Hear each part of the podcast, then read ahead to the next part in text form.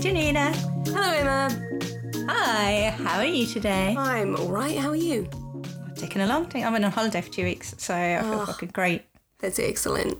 It's so good. It's great not having to go to work. Yeah, it's one of my favourite things. I mean, I never have to go to work, so But that means that you never get to go home from work or it's be on true. holiday. I have. I don't remember when I last had a holiday. Yeah. So that's like the downside of being a freelancer. Yeah, but you know, Yeah. I still like not having to go to work.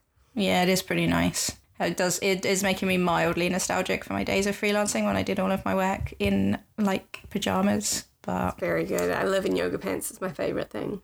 yeah, but uh, I still am still getting paid, and I'm not doing anything. So it's like swings and That's- roundabouts, that really. part is very good. Yeah. Yeah. and I got to go to Worldcon, which was amazing. Yeah. um, and I would not have been able to afford to go to Worldcon if I was still freelancing. So That's also true.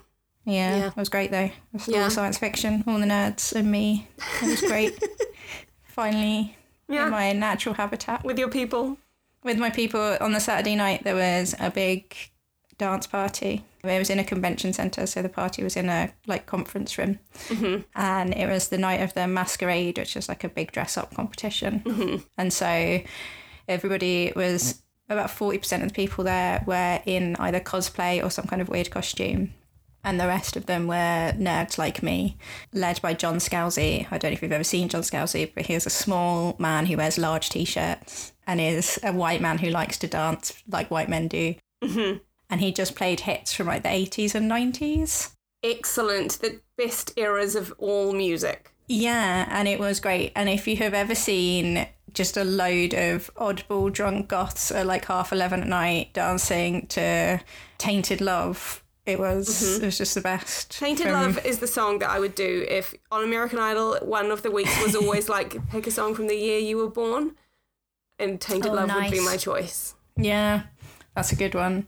At midnight, they did the time warp, obviously, and that was also great. Excellent. Yeah, it was a good time. A plus plus recommend if you have if you're, you're into science fiction. Uh, Yeah, yeah, and you also got to go and listen to loads of interesting people talking about. It's basically a big book convention, like a big book festival, Mm-hmm. but better than a book festival because no one is pretentious wanker. right. Yeah, Everyone is just a weird nerd, so it was great. that's excellent. Had a great time. Great. I've only ever been to a convention once, and I only went because Jamie was working it, but I did have a lovely time. I've been to a couple. The other only other like proper science fiction convention I've been to was Nine Worlds, and which is in London, which our friend Yeah. Emma used to run. That's when, Uh, that's the one I went, one to. went to? Yeah, Jamie was doing. He did like the he ran the photo booth um, Oh, a few years back, and it was That's a nice little one. It's yeah, lovely. Everyone is delightful.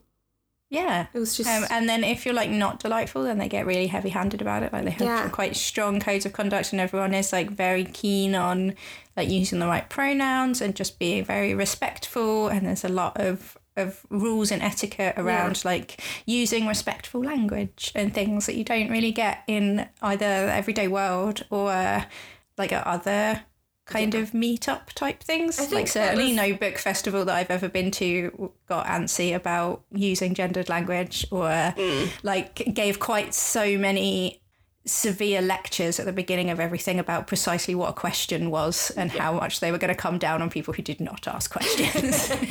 that is excellent. All Q and A's should start with that sort of thing. We are not here for your long, lengthy statements. Yeah. Um, one of the ones I went to was like a question is three or four phrases. it ends in a question mark and it cannot be answered with one word. That's beautiful. It's like I appreciate you, Um, but, But we're now, here to now that you're back questions. from Worldcon, what are we Yeah. doing here today? Uh, we are here to answer questions about history Yes. that people send us. And they usually don't send us their statements, they send us their questions. And then Yeah, we I show actually them don't how think to we've ever it. had a statement. I think we probably have, I just edit them. Oh, sure.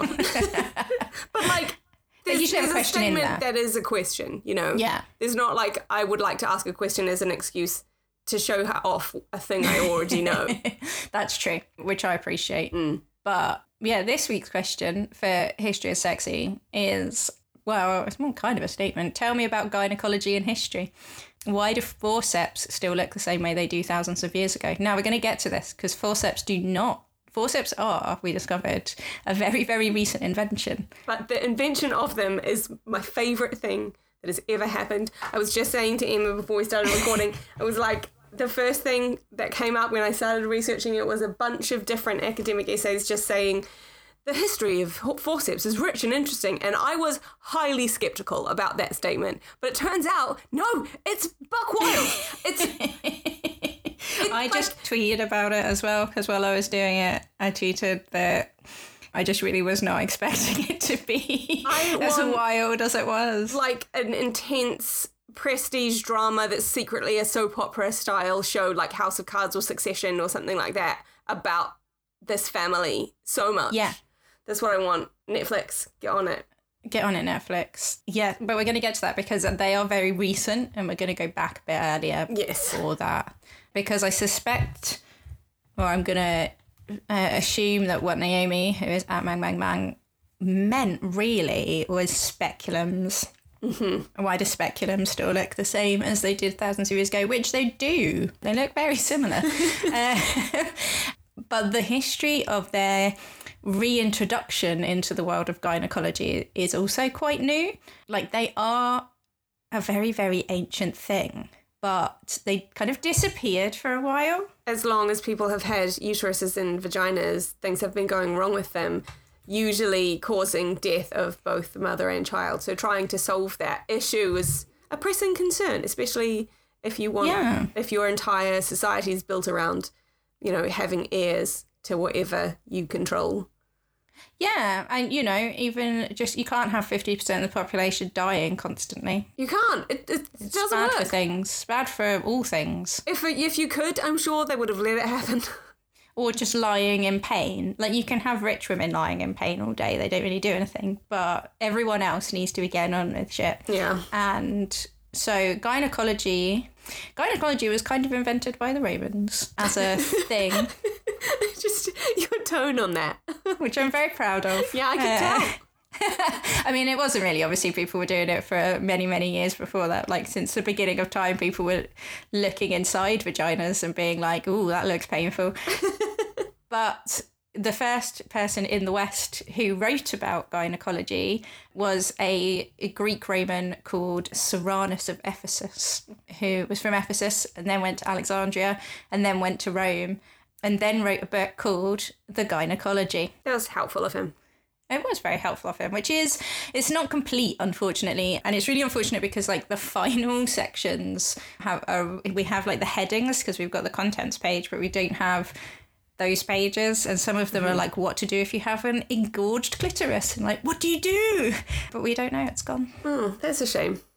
It is a real shame, but we do have his things on like how to deal with people who are suffering from hysterical uterine hysteria. So like Oh, when so you're we, uterine hysteria is not only confined to the Victorians. Oh no, no, mm. no! Loads of people. There were lots and lots. everyone was very into uterine hysteria and hysterical suffocation. Where there's lots and lots of different theories on them in the ancient world um, Is this what causes just it. like, are we talking about PMS? No, well, so Soranus is actually quite detailed on the symptoms of it, and it is more like what he's describing looks like seizures. Oh, wow. So people suffering from like um, muscle spasms and collapse and cartalepsy and um, cat- cartalepsy, um, cataplexy, and just kind of collapsing on the floor. Is that And- so? Is that him assigning any woman who had those symptoms to be something to do with her reproductive system, or is it stuff that did center around sexual health? Or do we not know? Probably the former. It's kind of unclear because the symptoms are quite wide ranging that he describes, Mm-hmm. and they. So, but there's like a lot of different things it could be describing. Right. But so it's anyone not who like how he interpreted endometriosis or polycystic ovary sy- no, syndrome. It's it just doesn't seem to involve any pain in the abdominal. right. It's just she's a woman. She's got one. It must be causing the problems. Well, the belief, so there are quite a lot of different beliefs. One of the most common Greek beliefs was that the uterus was would go wandering around the body. Mm-hmm. Either I because didn't it know was that originated there either. I thought that was a Victorian thing. either because it was too dry and it was looking for moisture, Uh huh. or various other reasons. one of the things that uh, says in his book that people do that they shouldn't do is they would try to entice the uterus back to its proper place, either by putting horrible smells near the woman's mouth. so that the uterus would run away. Uh-huh. Run back down. Uh-huh. Sense. or by putting very nice smells, Uh-huh. like like making her sit on a nice bowl of lavender water, Uh-huh. in order to entice the uterus towards the nice smell. Sure. and he's like, that is obviously stupid because the uterus isn't a it isn't a little a mammal running around inside the body. Like a little, a little chipmunk, just like yeah, it's not like a mole in there running around having a look for stuff. So he says you basically like you have to treat the symptoms in order to sort everything out. and his like ideas are much better, but they're better than oh, it's a little thing that's alive by itself and it will walk towards a nice. Yeah. So just you put your mouth next to some dung or something, and your Yeah. nethers next to uh, some roses, and it will just find its Um, way back home. Yeah, I mean, so in the book that I just wrote, I was have this. In fact, I was talking to a friend of mine about it today. Um, there's a section in there about um Cato, who's kind of seen as like the great gruff, bluff Roman no bullshit Roman guy. He's the guy who is famous because he ended every speech with, and furthermore, Carthage must be destroyed. But he wrote a whole thing about cabbages and how much he loved cabbages, and he would treat the female members of his household's um, feminine complaints by eating a lot of cabbage and then weeing in a bowl and then making them sit on a chair with a hole cut in it over his steaming cabbage piss until they said they felt better I would imagine most of them felt better pretty quickly. almost immediately. yeah, I feel, fine now. The thrush is gone. I've never felt better. I've never felt less thrushy. I will never be ill again. he treated almost everything with cabbages, cabbage related extracts or cabbage piss. But yeah, I mean, that was not widely medically believed. I don't like. I realise that medical knowledge and all knowledge has advanced a lot over the the subsequent couple of thousand years. But I just like like there are there is a, a degree to which you you think some things should be assumed. You think so, wouldn't you? But then Yeah. they believe very strongly in humours. Like Yeah, but I that don't. is the basis of everything. I don't So- remember ever reading any claim that the humans could be controlled by urine. the vapors. The vapors. the cabbagey vapors. I need the, the cabbagey vapors for my agonies. Yeah. Yes, yes, you do. So that is. Thank um. I have to say that Soranus is a, a bit better. He thinks that you should just put honey on it. Sure, I mean that's preferable, definitely, one hundred percent. I'd do that. If Like, you've got, if, if I was choosing between the two, yeah, he thinks that you should put kind of honey on almost everything. To be honest, but God bless him. Uh, to be honest, I don't know that you should necessarily put honey on thrush, but I, I mean, honey like- does have antibacterial qualities. It's probably there are it? worse things. would it not feed the yeast? I, don't, I, I mean, it's good. I don't. I you don't end know. up with sourdough in there. I mean, don't put anything strange. don't put anything It's a very there. delicate area, but honey does help wounds and things.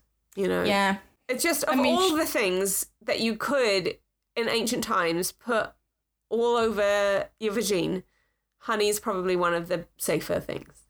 that's true. He's mostly into putting oil on there, to be fair, and various other things, whole lot of other Sure. things. But uh, but basically, the reason that Soranus is so important is that he gives very very um, detailed and specific instructions on how to deal with kind of various complaints of the fanny and the surrounding areas, but mostly on kind of menstruation and also on childbirth and labour. Very specific instructions on childbirth, on how to deal with labours, on how to deal with specific labours, and they are beyond specific, to be honest. Some of them are like really very, very detailed on various things, Espe- on like the exact position that the woman should be in, how many people should be in the room, how you should deal with all these different kinds of labour that can go wrong. Mm-hmm.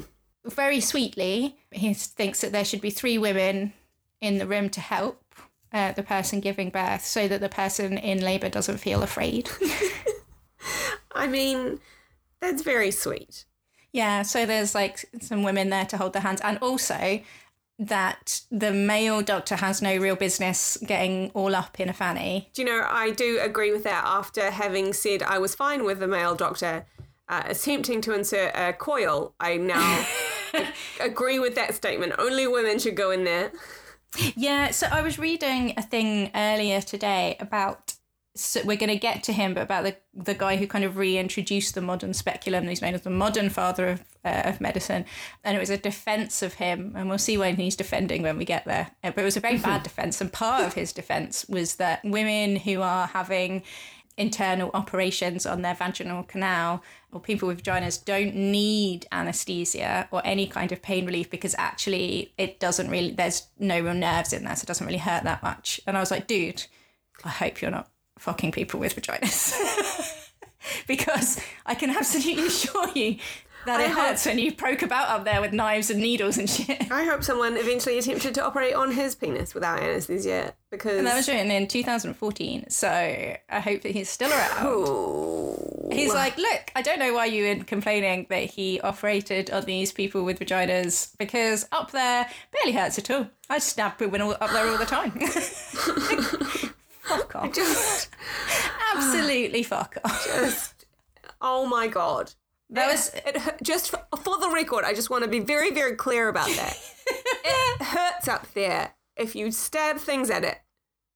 Just so you know, just so everyone's yeah, that's aware. Why, that's why even Soranus was extremely clear that women and midwives who did do kind of internal inspections of uh, of labia or vaginas should have their nails cut short. It is also very sensible. This guy's great. Yeah. I mean, the bar is on the floor, but I like him a lot.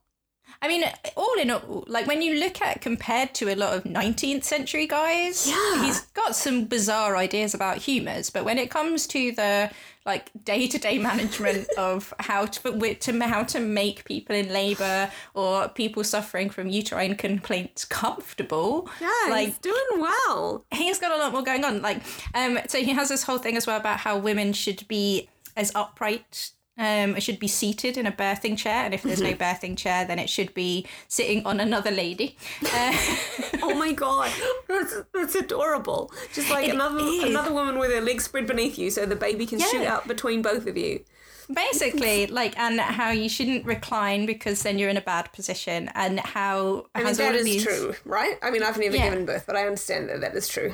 It is because I did some research on this, and actually, like the seated kind of birthing position mm. where you're leaning slightly back and you, but you are primarily kind of straight down is actually one of the ones that's advised. It's like how it, we should all be crouching to poop instead of sitting yeah, down. because it doesn't like everything, everything into alignment. Yeah, and he has all of these instructions on how the um, midwife or doctor or whoever is helping with the birth should kind of lie on the floor and how they should position themselves to be comfortable while they are working with the mm-hmm. um, person who's giving birth. Whereas when you get to the 19th century, 18th and 19th century, where they start talking about having, I shouldn't say 18th and 19th century, it starts under like Louis XIV, so it starts earlier than that. Um, but when they start talking about reclining positions and lying back, like the position that you know from all sitcoms ever, like mm-hmm. lying flat on your back, with your legs in the stirrups. Yeah, like the only real argument that they have for that is that it makes it easier for the doctor. Mm. They have no, like, they say that it is more comfortable for the women, like, but primarily it is more convenient for the doctor. Yeah. Whereas Soranus is very much that this is all about the person giving birth. This is and everybody around them should be. I feel like, unlike a lot of male doctors who say things about women's health, he seems to have actually talked to some women. I'm pretty sure that he talked to some women, yes. Mm. So, I mean, you, I wouldn't necessarily use much of his stuff. Like, he does also have a whole bunch of stuff like how long should women be kept virgins? And sure.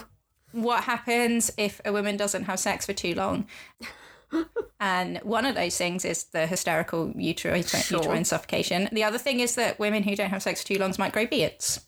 Sure, of course. It's only natural. Yeah, so permanent virginity he thought to be quite bad. But, you know, there's always a problem.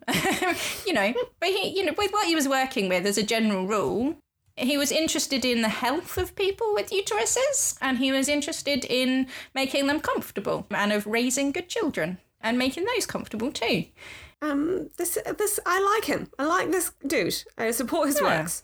I would like him to have had more science, but I'm I'm He did it best with Yeah, what he had. he did. And that's why he was like the guy, the go to guy for solidly almost a thousand, in fact, over a thousand years, like 1,400 years. Yeah. Well, good. He was like the guy that, that people went to when there was a problem with anyone's insides. And he does have a tendency to describe challenging birth in exactly the same way that James Herriot describes calving a difficult cat in the very in the in fact I remember because I read them when I was younger in like the first one of those all creatures great and smalls books it opens with I believe him calving a difficult cow and having his arm up inside a cow and trying to like Mm-hmm, there's a lot of mm-hmm. like pushing away at the shoulder of the calf so that you can pull around the legs so that they will come out with with rope and things. Um, and he does talk about like the ideal birthing chair will have a little knob on it so that if you do have to use ropes to get the baby out then you've got you've got a little you can wrap it around the knob for leverage. Mm-hmm, sure. yeah. Great. but i'm reading between the lines um, when you get to the difficult birth section you realize that quite a lot of what he's talking about with removing the baby is removing a baby that has not survived Right. in order to save the life of the person giving birth because he then starts talking about how to dismember it inside the womb Oh, when you can't, when you really can't get it out. we're need to Um, put a content note at the beginning of this episode. yes, because for the the very very high rates of maternal and infant mortality yeah. during childbirth, and basically when something went wrong, they had little that they could do about it beyond kind of prod about in there. Really, Yeah. I mean, there were very few ways to even tell what specifically was happening. Like, Yes. He does have some things that you definitely shouldn't do mm-hmm. if you've got a difficult birth. And one of them is lift the patient up and shake her up and down very vigorously. yeah, I don't think that would be useful. Another one is pushing her off a ladder. Uh, don't do that. Also, yeah, useful advice. Um, and another one is getting the woman to lie on the bed and kind of put their legs up and then having two people pick up the foot of the bed and then bang it down on the floor.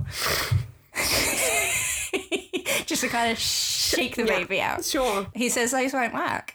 Oh my god, I'm so glad we have scans and things. I know. Yeah, when I'm you so look glad at we this, have hospitals. Yeah, when you start reading these texts and you're like, oh, okay, okay, okay, but that's only if everything goes like completely perfectly to plan. Yes. And obviously, a lot doesn't. Like, I think, you know, or everyone has knows a friend who has a story about a childbirth that did not go to plan. Who was like, oh, yeah. And then, like, 87 pints of water, pints of blood came out and they were all slipping around in the blood, which is a genuine story that someone once told me. And like, even if you know five people who've got a great story, everyone knows like one person who hasn't and then I nearly died story. Yeah. But they don't tend to die very much anymore. There are obviously exceptions. But Yes. in fact, when I was in school, my year had a particularly low rate of teenage pregnancy um, because a girl in the year above me died of septicemia. Oh, holy shit. Yeah. So, you know, it does still happen, but it's very rare Yeah. these days because we have Scans medicine and and antibiotics and things Yeah. like that. And we don't rely on jiggling a woman around Yeah. and having to have Soranus tell us to not do that. which is good. Yeah. So he was like the go to guy for a lot of the, and almost all kind of medieval and up to like the early modern period, almost all texts that were written on gynecology were kind of uh, copies of Soranus or a guy who came slightly after him called Galen, who just wrote effectively the same thing. Mm-hmm. And it just got passed around and written in slightly different ways and round and round and round. But they all effectively say the same thing until people started to stop believing in humours. Which When took, things- a, took a while. took a very long time. Um, But even then, things when it comes to when it comes to people writing down looking inside women or looking inside vaginas and childbirth and the problems of menstruation and things like that did not did not change a huge amount. There is a big load of uh, kind of the big medieval text is a trio of texts called the Trotula, which is a three part book, which is kind of three books packaged together called Women's Cosmetics, the Conditions of Women and the Treatments of Women, which from like the 12th to the 15th century were like the texts mm-hmm. and were translated from Arabic into all the various European languages. But they are a, a lot of Greek thought came through, came back into Europe via Arabic, and they are very classical mm-hmm. Yeah. in terms of what is actually in them. There's a whole argument about whether they were written by or for women or by or for men, or whether they were, because obviously there's this whole very tedious argument about gynecology and childbirth and all of that was, was women's secrets that men didn't know anything about Yeah. and it was all done by women by themselves and men didn't never saw a woman give birth until 1920 and or like until the 19th century when they suddenly stole it Yeah. and like there's this whole argument about which is just really oversimplifying the whole situation uh really Yeah. but there's an argument that kind of comes out in this stuff particularly when you read it and you're like under no circumstances is like when you look at the pictures i put in a nice picture of um this is from a 13th century i think um edition of Soranus, this thing of all the people inside the womb, and the womb looks like it's got ears. It, it doesn't look like it's got ears. It also looks like it's a balloon. It looks, yes, it does. not inaccurate. Like there are think these are similarities. Yeah, I think these are supposed to be the fallopian tubes, but they just didn't really know Right. where they went. Like they could see that there was something there. They Yeah. just didn't really know what was happening. This is a, a drawing of all the ways in which a per, uh, which a fetus could be wrong in the womb. Right. I like the one that kind of looks like a roast chicken that has gone askew. this, yes, it is a good one. With his legs have gone everywhere. yeah. It looks like the world's worst acrobats inside a balloon. They are very bad acrobats. um, and a guy trying to have a nap at the bottom. Um, but all of the drawings are like that, and they're like little, just little men inside a balloon with ears, which makes people be like, "Oh, no man had ever seen a uterus. No man knew what was going on." Blah blah blah blah blah. Women were secretly the holders of everything. Which, like, when you look at how long it took us to draw faces with eyes that face the right way, you know, it's Yeah. It, Um, art took time as well as science, guys. um, it's just a massive oversimplification. I read quite an interesting article, um, which was a big, basically a big problematization of that entire issue. By Monica Green. Uh, it was called "Women's Medical Practice and Healthcare in Medieval Europe," and it was just a big discussion of basically all of the different kinds of evidence of different ways in which both men and women practice different kinds of medicine in the hmm. medieval world. Loads of them practiced in loads of different kinds of medicine. yeah. You're like, all right, complicated then. Imagine that. Several hundred years and several million people. It's a bit more complicated than that. Ever our watchword. Yeah. But one of the interesting things, to take us kind of back to the question, is that the speculum is something that Soranus talks about. And we have Roman speculum, specula mm-hmm. from Pompeii and from various other places because they were made of bronze, so they survived all right. It mm. probably meant they were only ever washed in oil, so they were a fucking, they were just basically a cooking utensil that got stuck inside people. but they look almost identical to the speculum that someone is likely to get out at any person's next smear test. Yeah. Yeah. They have like the two little ends and they open and close and then they open with like a kind of screwing mechanism. And it is almost, it's really quite like, oh, wow, okay, everyone came up with the same solution to that problem. Yeah. Which I guess like makes sense. It's only one shape up there, and you've got to do one thing with it. There, you've got to do something with a hinge that means you can operate it from yeah. far, like a separate handle. There aren't that. I don't know what I would invent that is different from a specul- speculum. I found a couple of different ones. So there was um, an Iranian one, which was it's kind of hard to explain. It was made of wood thus making it, I suppose, at least warmer. but it is basically like two long sticks um, held together with kind of screws like that would unscrew and screw so could tight you could put get them closer together or you could move them further apart. Mm-hmm. And then coming off of those two long sticks were kind of two wooden protuberances. Yeah. so you would kind of lay the sticks kind of along the vulva mm-hmm. with the protuberances going into the vagina and then and then open it up like that basically which is kind of better in a way yeah um, at least I least feel like while you were describing that, I was like, maybe we should, for the benefit of men who do not pay attention to women's sexual health, clarify what a speculum is. Oh yeah, maybe. I guess. I feel like at least everyone will have seen that episode of Friends, no, where he does the little duck face. With No, but, the but that doesn't really give you a detailed description of why it's there. I suppose. I mean, says, she says it opens my cervix, yeah, which it doesn't. Yeah, it go it, it holds a vagina open so a doctor can have a look in. yeah. Basically, it's Basically. like you get plastic ones now rather Yeah. than metal ones, but basically it's Not like. always. They some. I think I've always had metal. I really. Ooh, Well, it's poor always. thing. I never pay much attention to what they're doing down there, but it does always feel cold. Yeah, basically, it's like it looks like a little duck face, Mm. and then it goes slips up inside, and, then they open it. crank it open, so the little duck beak comes apart, and there's two or three little bits, and they crank it open, and that means that they can see inside and see the cervix, and then jab at it usually. Yeah. And just in case you don't know anything about women's health, all women have that shoved up them every three years. In the UK, it's every three years. I think in New Zealand, it's every one year. Some places, it's every five to check Yeah. for. That's how, like, so they can get swabbed to check for cervical cancer. It is a it is a regular occurrence for all women. I mean, not necessarily. People miss it all the time. Don't miss your smear tests. It's, it's, go and get smeared, ladies. I just got mine. Got my results back a week ago. It's very nice to know I don't have cancer. So That reminds me, actually. So you remember I sent you a picture of a speculum with a smoke extractor, and I was like, I just genuinely am vaguely horrified by the fact that there is a like I don't know what this is for. And then obviously I went to try and find out what it was for. So it's a spec plastic speculum with a built-in smoke extractor, like a fucking extractor fan. Mm-hmm.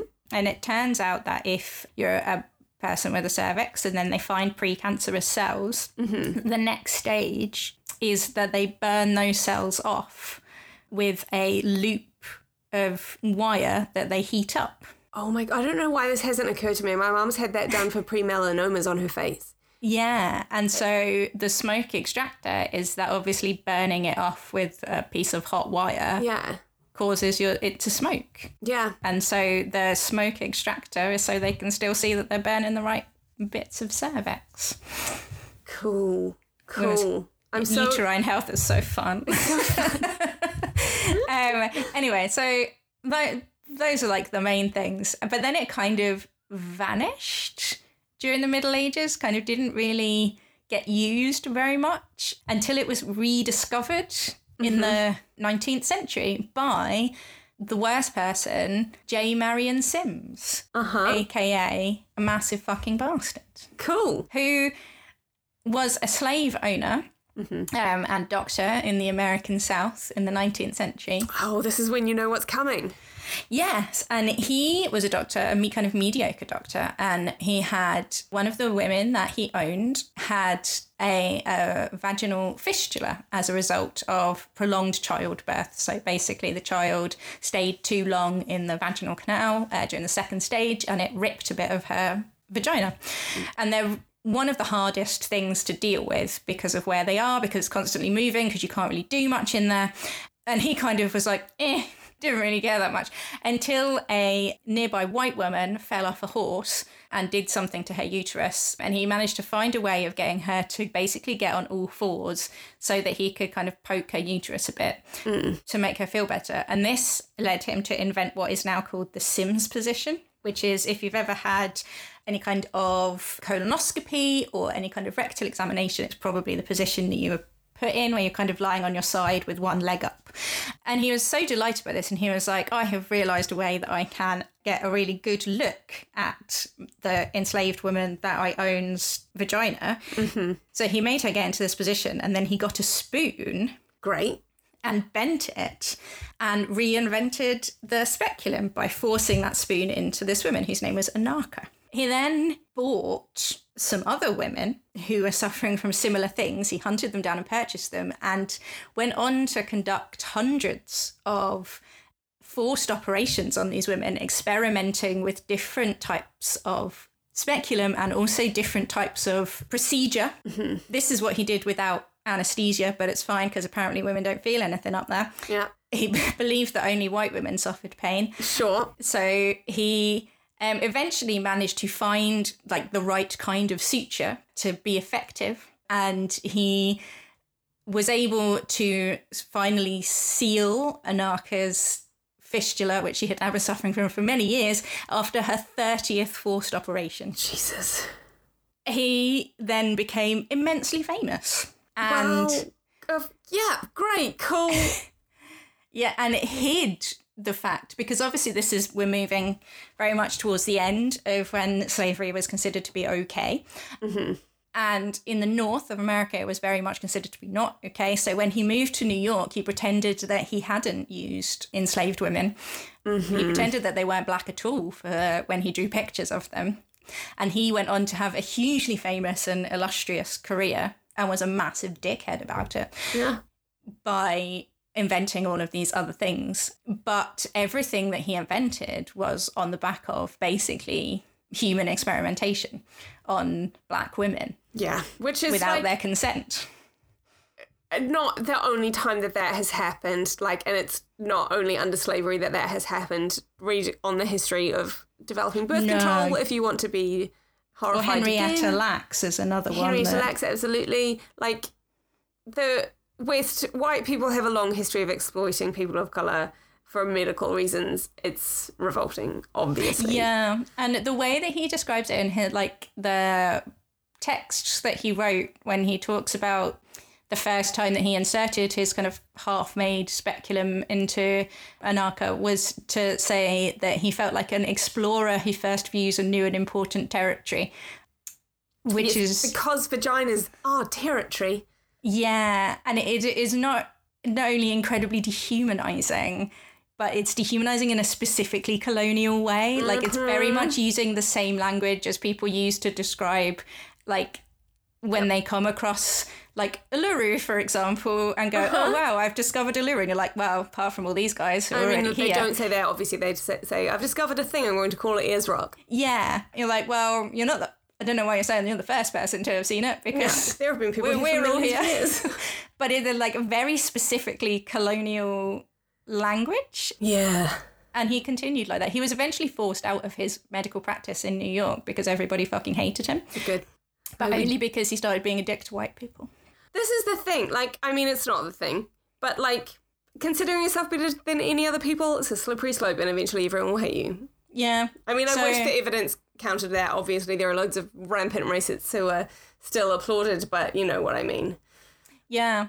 So that that's where the, how the speculum came back into fashion. Although it was considered to be quite controversial at the time, partly because people thought that it was immoral to be looking at vaginas by that point. Yeah and that actually they ideally would only diagnose uterine complaints by touching the stomach. Sure, great. Any, cool. Anything to do with gynecology ideally didn't go anywhere near the actual vagina or vulva or cervix. Which you can understand, I think. Um, unfortunately, it won't be live anymore, but a friend of the podcast, Amy Jones, once wrote a great piece on why people once thought showing your vagina was an effective way to scare away the devil because that's just how oh, unlook uponable your average vag is. Yeah, and this is extremely like 19th century. Mm-hmm. And it did lead to some really great pictures. So there's a couple of pictures which are from a French book called Nouvelle Démonstration d'accouchement. Mm-hmm. And great title. One is from 1822, and one is of um, a guy giving a vaginal examination while maintaining strong eye contact. in order to demonstrate that he is absolutely not looking at the vagina.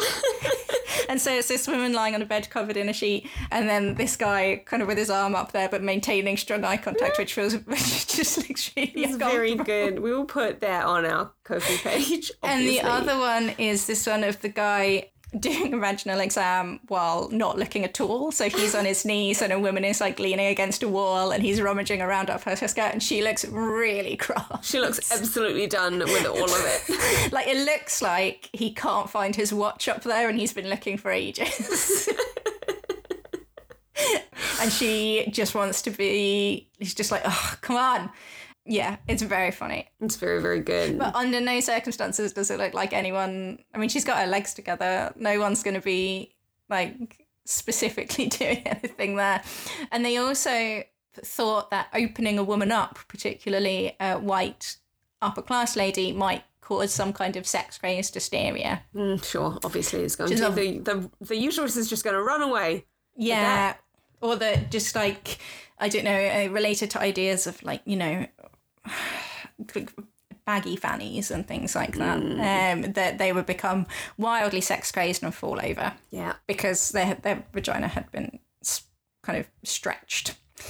Yeah, eventually, but they decided that actually it was good to look at cervixes for better or for worse. And then there's all the kind of modern controversy around it. Like there was a big 1970s a book called Gyne slash Ecology, which is a 1970s book which calls all gynecological investigation torture Uh-huh. um, and saw the speculum as an instrument of torture specifically.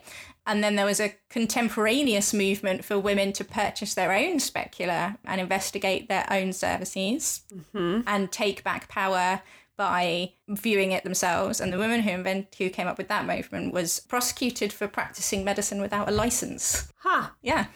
Sure. And now there's kind of uh, various movements to invent a better speculum that is more comfortable for women Yeah. because the mm, speculum as it is basically does the job in that it opens it up and you can see so the person who is looking inside the vagina can see what they need to see. But for the person with a vagina who's having it put in it's less it's not particularly pleasant to be fair. Even at its best it feel, feels gross. Yeah, I mean, I don't know if if if that particular procedure or anything related to it is ever going to feel, you know, delightful.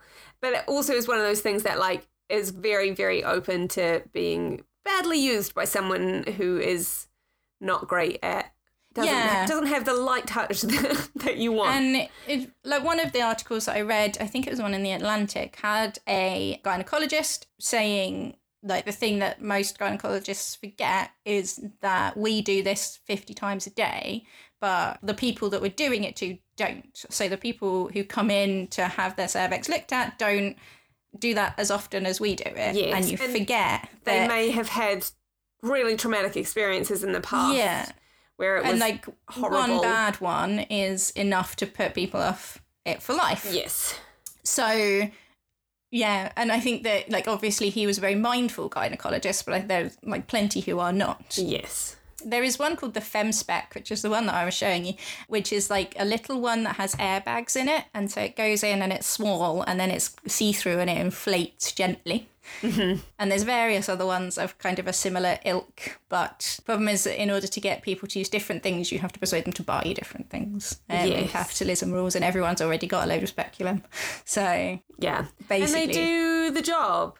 They do the job as well. Like, yeah, yeah. it is very much function over anything else and it's very much much in the same way that the move towards labor flat on your back was for the convenience of the person kind of supervising the labor rather than the person in labor Yeah. and much more about be, be so they could stand up and see everything rather than then having to be on the floor which interestingly was almost was invented kind of by the french and then the flat on your back thing is an american thing it was invented by the americans in the 19th century mm. but and most women according to a book from the kind of mid 19th century women in the united states lie flat on their back to give birth. Women in france lie kind of reclining so kind of flatten up a bit, and English women lie on their left side. Hmm. So that was the kind of position that was recommended for English women to lie on their side Yeah. um, and give birth.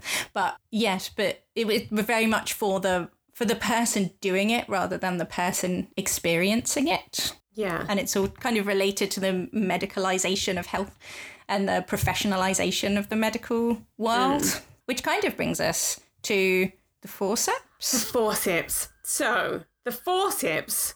Oh my god, this like This just can be our grand finale. I just never have started reading something expecting it to be boring, only to be so severely wrong. yeah, The forceps. The forceps date back to the 16th century. yeah. To a surgical dynasty and what were they called, They were called the Chamberlains, the Chamberlain family, who had to flee France. They fl- they were fleeing Catherine de Medici, which is how a few people have put this. I don't know if they were literally fleeing her or if they were just fleeing persecution because they were Huguenots, they were French Uh, I believe that she outlawed Protestant doctors, and they were a doctor family. Yeah, obviously, So they dynasty. couldn't practice in France anymore, so they fled. Well, they moved to England. Yeah, they left for England. So this is the guy at the fleeing France point of the family. There's a guy called William Chamberlain, and he had two sons, both called Peter. Big Peter and Little Peter. I think they were both called Pierre in France, and then became Peter, known as Peter. The only explanation that I'm not, I have not found an explanation, but the only the assumption that I have made based on the only information I can find is that they were two sons from different marriages. So William Chamberlain was first married to Genevieve Vignon, and later on to Sarah Delorme. Had a son with each of them, both called Peter. I mean, I'd still feel like the like is the argument there that both of his wives insisted that their first son be called Yes! Peter. and he's like, but I've already got a Peter. Anne." No. Yeah, but you know, that's I guess they just decided to do that. Both of the sons became surgeons following their father, who was a surgeon, and somehow became the Peter the Elder became surgeon to Queen Anne, um, not Queen, not Queen Anne, Queen Anne, Queen, Queen Anne, the wife of James the First, Yep. um, who did need a someone dealing with her uterus. She had a lot of babies.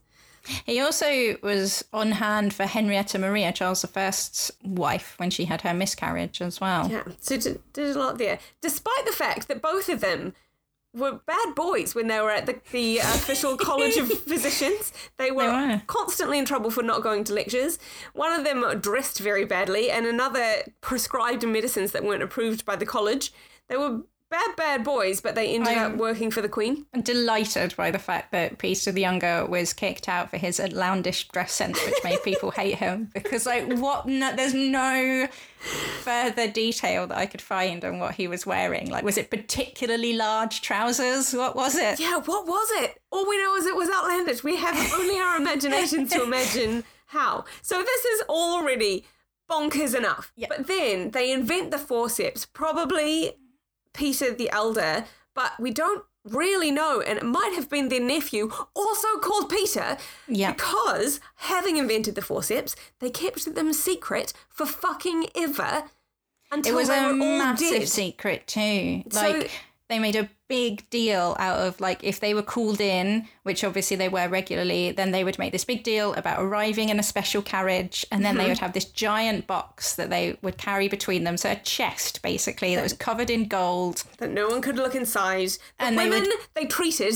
had to be blindfolded. Yeah, they would blindfold the women who were giving birth that they were doing this to, so she couldn't even see what was happening. And they led everyone to believe that it was some big special machine and wouldn't let anyone else be in the room.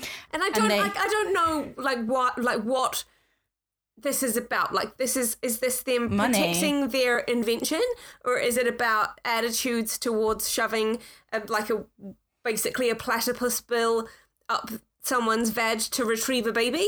I don't I think know. I'm pretty sure it's 100% about money. Like this is what they like people are paying them to go and be doctors. So But this is like what they have over everybody else is that this is their special trade secret and if you get them then they will have a better outcome with their special magic box. But also, it's, I feel like it's difficult PR at this point in history to show someone some forceps and say, I'm going to shove these up the queen and pull out her baby. I mean, it doesn't sound good. Whereas this is my mystical box. No, you can't see what's in it, but it will work out. It sells a bit better. It does sound better. I mean, they were great at PR.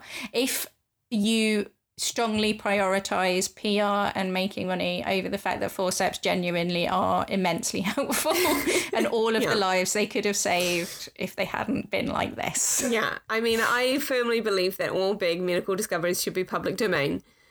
Obviously. Obviously. Um, they did not. Peter and Peter did not agree with you. And also Peter.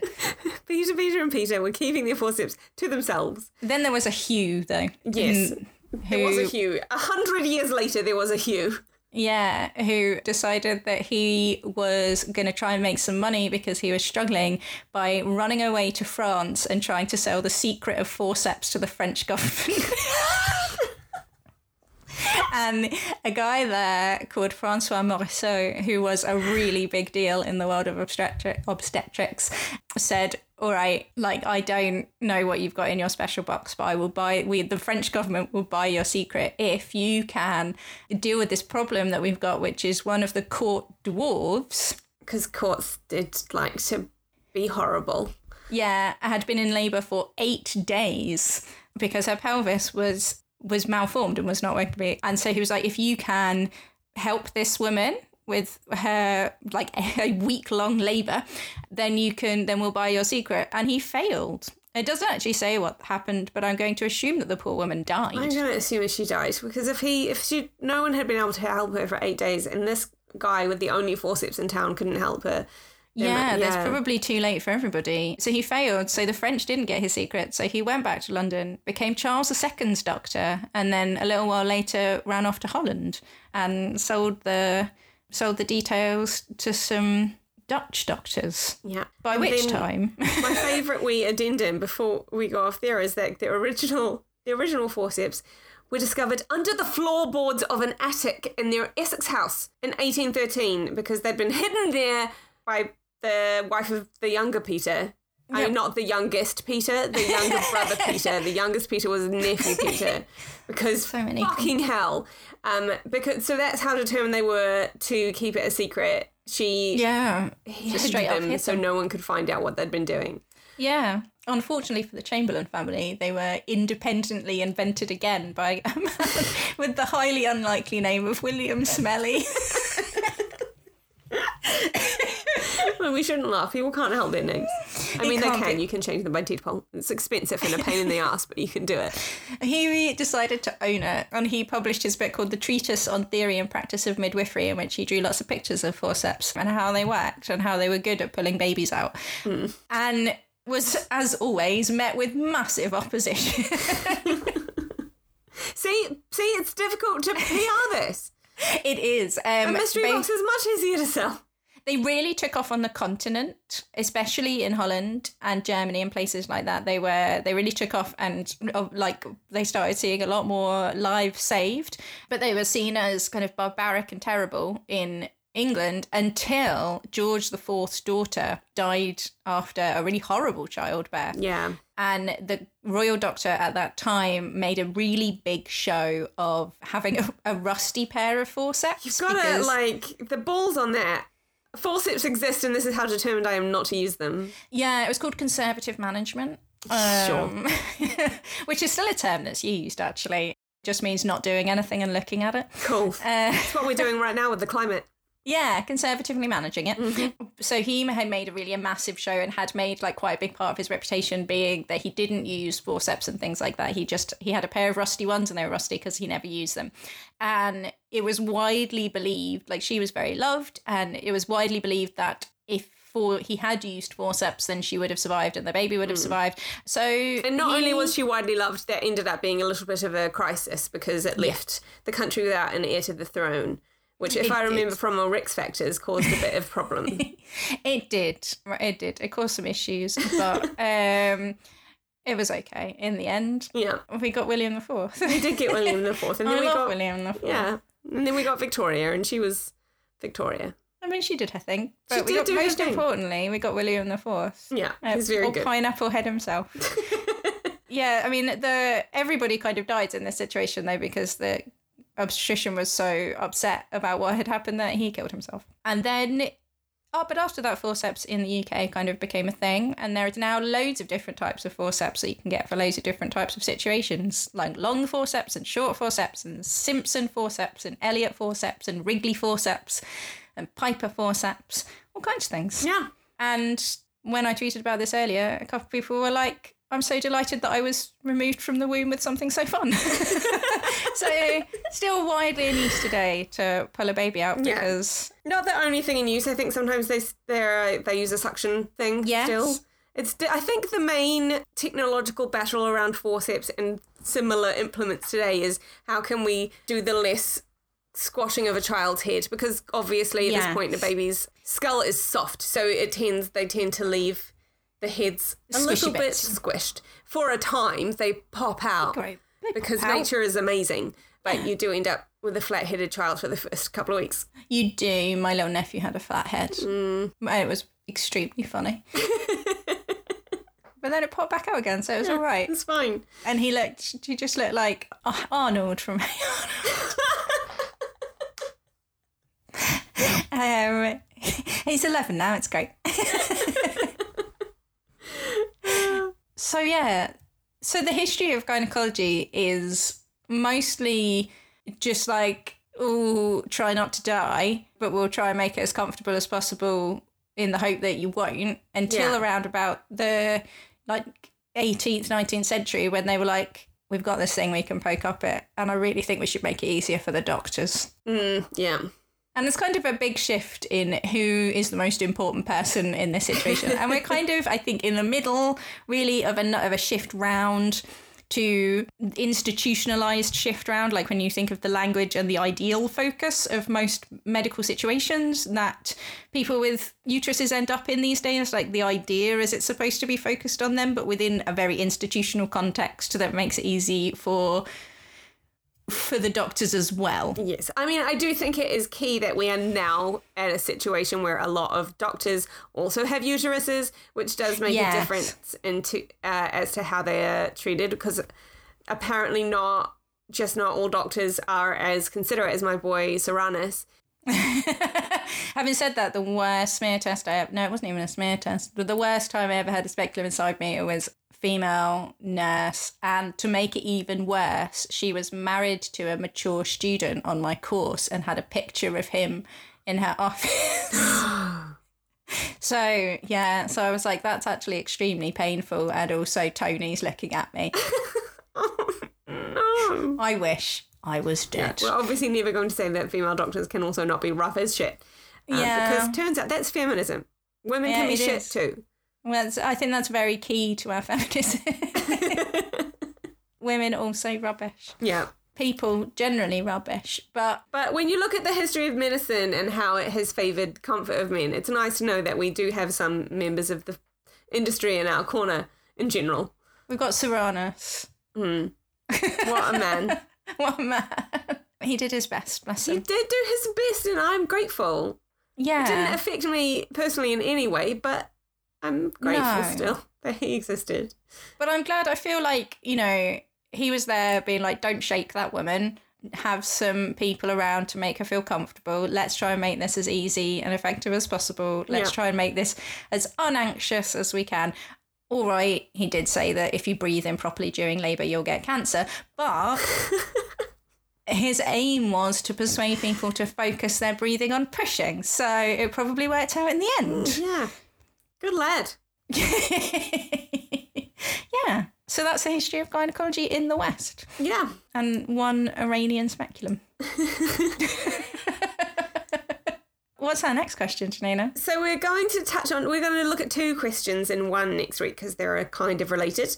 So we have one from Adam Soros at Adam Soros on Twitter, who says, inspired by films like The Favourite and Mary Queen of Scots, can I ask which royal figures of history were actually queer slash LGBT? And we have from Luke, who emailed us with a bunch of questions that we're slowly working our way through. Has the gender binary system and heterosexuality always been the norm, or did they develop to be perceived in this way over time? Yeah. over time. So we're gonna basically look at queer history. We are, and basically, we're going to answer the first question, and then well, there's no way of answering that without hit answering the second question. So hmm. may as well put them together. Please, two people at once. Yeah, Yeah. Where can people get us if they have a question, Janina? you can get us on Twitter at Sexy History Pod, Yeah, or you can email us at sexyhistorypod at gmail.com or you can uh, find us on Facebook at Sexy History Pod. without the E, because Facebook doesn't like sex. Facebook is a massive prude. Or you can find all the sources and pictures that I have used for this and that Janine has used, and also ask us questions. And also, if you like what we do and would buy us a drink if you met us in the street, you can send us three quid at our Ko-fi page, which you can get to by going to bit.ly slash support sexy history. Hmm? Or it's Ko-fi slash His pod. his pod, His pod. which is ironic because we are not his's. No. Or you can find me on the Twitter machine at, at nuclear teeth. And I am at J9 and F. And Oliver, who will edit out all the times that I go, uh, in this. Uh, You know, a nice little behind the scenes tidbit. The, one- the one time or two times that I've had a look at that I've had to edit it, and when I say edit it, I mean hack it into some sort of shape because I don't know what I'm doing. Um, I did discover that you have like on the waveform, you have very specific ums. there were like bet. three types, and that oh, was there it. you go. Mm-hmm. Well, I bet Oliver knows them like he knows the back of his own hand by now. so you can find him and ask him about specific ums at AppKeyware. That's all the places, isn't it? I think that's all the places.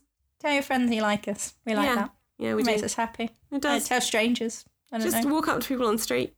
Yeah, just accost them and tell them that history is sexy. Don't do that. That's very scary when people accost you in the street. Don't. That's true. Don't. They'll ring yeah. the police. We don't want our name associated with yours. Yeah. But do like chat to people in your lives as an excuse to tell them about this podcast. Yeah, strike up a conversation with people you already know. Anyway, we've gone down a rabbit hole now. We have, that's the end of the episode. We're done now. okay, Finished. bye, Janina. Bye.